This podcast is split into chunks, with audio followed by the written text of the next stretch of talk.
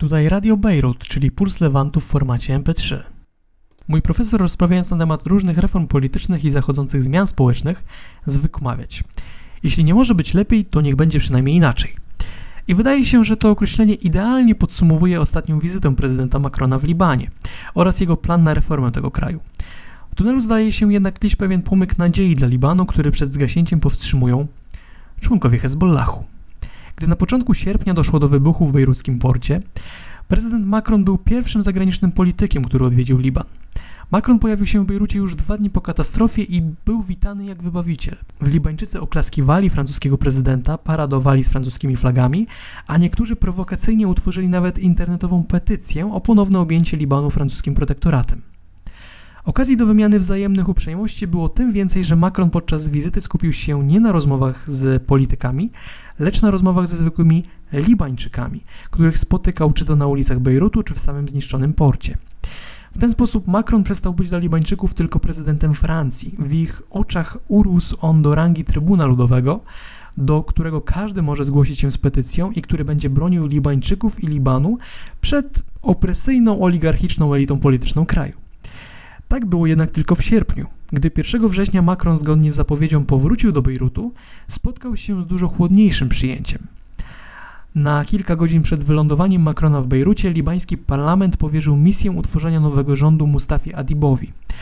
Mało znanemu politykowi, który od 2013 roku jest ambasadorem Libanu w Niemczech, a wcześniej przez wiele lat był doradcą milionera i byłego premiera Najiba Mikatiego. Według różnych przecieków kandydatura Adiba była konsultowana m.in. z Paryżem. Te przecieki o francuskim zaangażowaniu w tworzenie nowego rządu szybko trafiły do libańskiej prasy. W efekcie wielu Libańczyków zmieniło zdanie o Macronie. Z Trybuna Ludowego stał się obrońcą status quo, bo Adib, który mówi co prawda o potrzebie natychmiastowych reform, jest dla Libańczyków ucieleśnieniem status quo i zepsutego systemu politycznego, przeciwko któremu od lat protestują. Libańczycy oczekiwali od Macrona radykalnych reform, chociażby natychmiastowych wyborów parlamentarnych, a zamiast tego dostali w zasadzie kolejnego przedstawiciela Ancien Regime, ubranego w nowe szaty. Główną osią obecnego sporu politycznego w Libanie jest kwestia pożyczki od Międzynarodowego Funduszu Walutowego. To właśnie ta sprawa, a nie wybuch w bejruskim porcie, była gwoździem do politycznej trumny premiera Diaba, który podał się do dymisji 10 sierpnia. Administracja Diaba osiągnęła co prawda wstępne porozumienie z funduszem, ale zostało ono ostatecznie zablokowane przez bank centralny, który chciał zaniżyć dług Libanu. Bank Centralny jest bowiem największym wierzycielem państwa i na planie współpracy z Międzynarodowym Funduszem to właśnie sektor bankowy i powiązani z nim politycy byliby najbardziej stratni. Więcej na temat tego konfliktu między premierem Diabem a bankiem centralnym i o powiązaniach między bankiem centralnym a libańskimi politykami pisałem w tekście Eksplozja w Bejrucie to katastrofa, ale problemy Libanu sięgają głębiej, także jeżeli ktoś jest zainteresowany tym tematem, to polecam właśnie ten artykuł. Natomiast my lecimy dalej. Teraz Francuzi żądają od Adiba nie tylko szybkiego dogadania się z Międzynarodowym Funduszem Walutowym. Już w ciągu 14 dni od uzyskania wotum zaufania dla rządu Adib ma przedstawić harmonogram rozmów, ale teraz e, Francuzi żądają także przeprowadzenia audytu w Banku Centralnym, powołania organów antykorupcyjnych oraz organizacji w ciągu 12 miesięcy przedterminowych wyborów. Cały ten pakiet reform może doprowadzić do ogromnych zmian w Libanie, które będą nie tylko natury politycznej, ale także socjalnej.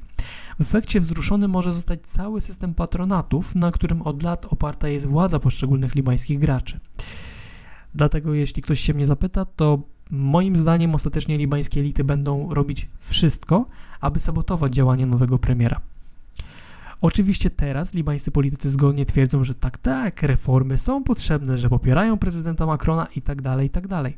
Jednak no, nie są to szczere deklaracje, wynikają one raczej z gruźb Macrona, który jeszcze przed drugą wizytą w Libanie groził lokalnym politykom sankcjami w sytuacji, gdyby nie zgodzili się na reformy.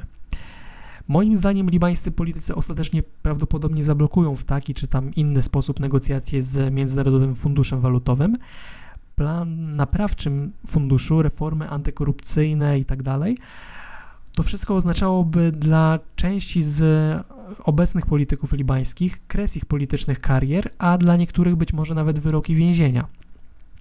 Przypadku napotkania oporu ze strony libańskiego parlamentu kluczowa będzie właśnie postawa Francji. Osobiście jednak wątpię, że za tą powiedzmy nieco buńczuczną postawą Macrona pójdą konkretne czyny. Już teraz Macron zdaje się wycofywać z części obietnic, jakie składał Libańczykom podczas swojej pierwszej wizyty. Prezydent mówił wtedy chociażby o potrzebie organizacji przedterminowych wyborów. Ponowił to wezwanie także w wywiadzie dla Politico w przeddzień swojego drugiego wyjazdu. Jednak gdy już znalazł się ponownie w Libanie podczas tej swojej wrześniowej wizyty, to już Macron skrzętnie unikał tematu przedterminowych wyborów, a dopytywany przez dziennikarzy o ten temat powiedział krótko: Na ten moment nie ma na to zgody. Nie jestem jednak całkowitym pesymistą, który tylko krytykuje Macrona. Podczas swoich wizyt francuski prezydent wykazał się bowiem dużą elastycznością i pragmatyzmem, co sprawia, że ostatecznie jego plan dla Libanu ma pewne małe, bo małe, ale jednak zawsze szanse na powodzenie.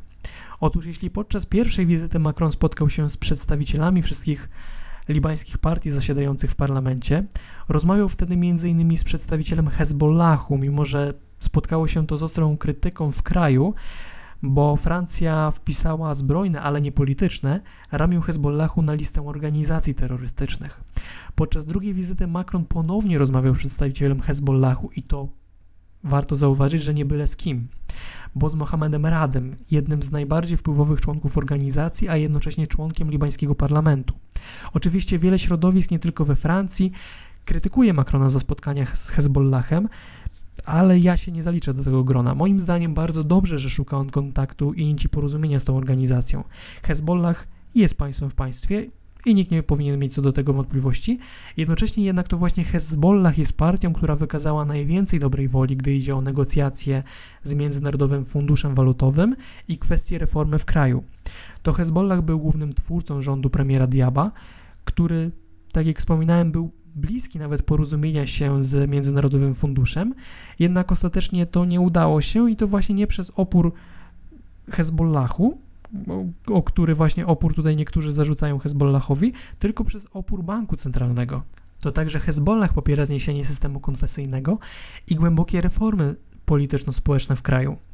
Oczywiście Hezbollah robi to, bo jest to po prostu w interesie rozrastającej się społeczności szyickiej i w interesie samej organizacji. Reformy osłabiają bowiem przede wszystkim feudalny ancien reżim, którego Hezbollah no tak w zasadzie nie do końca jest członkiem. Spośród libańskich ośrodków władzy to właśnie Hezbollah najbardziej poważnie podchodzi do kwestii reform i dlatego nie uważam, żeby było czymś złym, że Macron po prostu zasiada także do rozmów razem z nimi.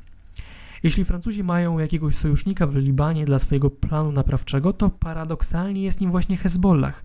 I jeśli plan Macrona ma się udać, to Pałac Elizejski musi działać ramię w ramię z ludźmi Nasrallaha. Grożenie libańskim politykom sankcjami nie wystarczy, aby zmusić ich do reform. Jednak zawiązanie współpracy Hez z Hezbollahem może złamać opór libańskich elit.